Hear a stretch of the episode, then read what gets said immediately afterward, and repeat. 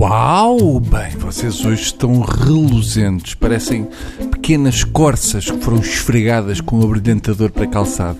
Não fosse o meu coração já ter dona, era capaz de haver aqui uma cena gira entre nós. Bom, amanhã é feriado, dia do trabalhador, portanto não se atrevam a ir trabalhar, comigo não contam. Trabalhar no feriado Dia do Trabalhador é como festejar o 25 de Abril a esmagar canteiros de cravos, ou festejar o dia de Natal numa clínica de abortos. Eu ainda estou recuperado do episódio do Game of Thrones da madrugada de segunda-feira. Uh, estou de óculos escuros porque basta um raio de luz mais forte e fico como uma rã em frente a uma lanterna. Foi uma hora e meia de escuridão quase total.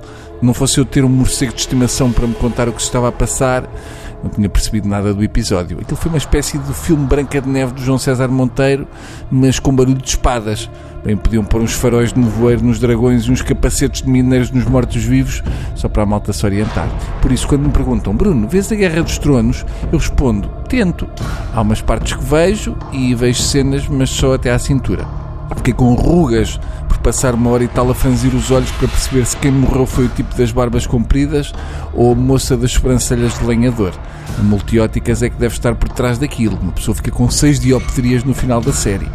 Eu, como em parte vejo a série na esperança de ver mamas, porque mamas medievais dão outra pica, dei por mim a apreciar o que julgava ser um belo parzorro e afinal eram nádegas de um morto-vivo. Não se faz. Se um dia faz um episódio com luz, descobrimos que o Senhor da Morte é interpretado pela Maria Vieira. Pelo que percebi, a diferença destes mortos-vivos para os das outras séries é que normalmente os mortos-vivos andam à velocidade das senhoras de idade no corredor dos supermercados e estes parece que andam de lambreta. Pois há muita violência, não na série, isso uma pessoa aguenta, mas da parte das pessoas que veem e adoram aquilo, se de repente apanham alguém que diz mal, ui, esqueçam o Senhor dos Mortos, aquilo é um menino comparado com os hiperfãs da Guerra dos Tronos. Se atreves a dizer mal, ameaçam-te com cenas que os próprios argumentistas da série diriam. Isso já é violência a mais. Na verdade, eu não percebo bem a lógica de toda aquela malta estar a lutar por um trono que tem um ar muito desconfortável. Uma pessoa se senta mal naquilo, arrisca-se uma colonoscopia feita por uma lança. Aquilo parece mobília para faquires. Se o trono é assim, ui, imagina a cama. Pronto, chegamos ao fim desta coisa de hoje. Aproveitem bem o último feriado da manhã desta época de feriados.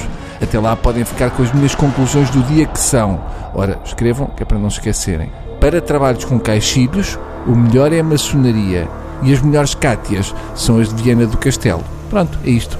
Pode ir para dentro e fechar as portadas. Beijinhos.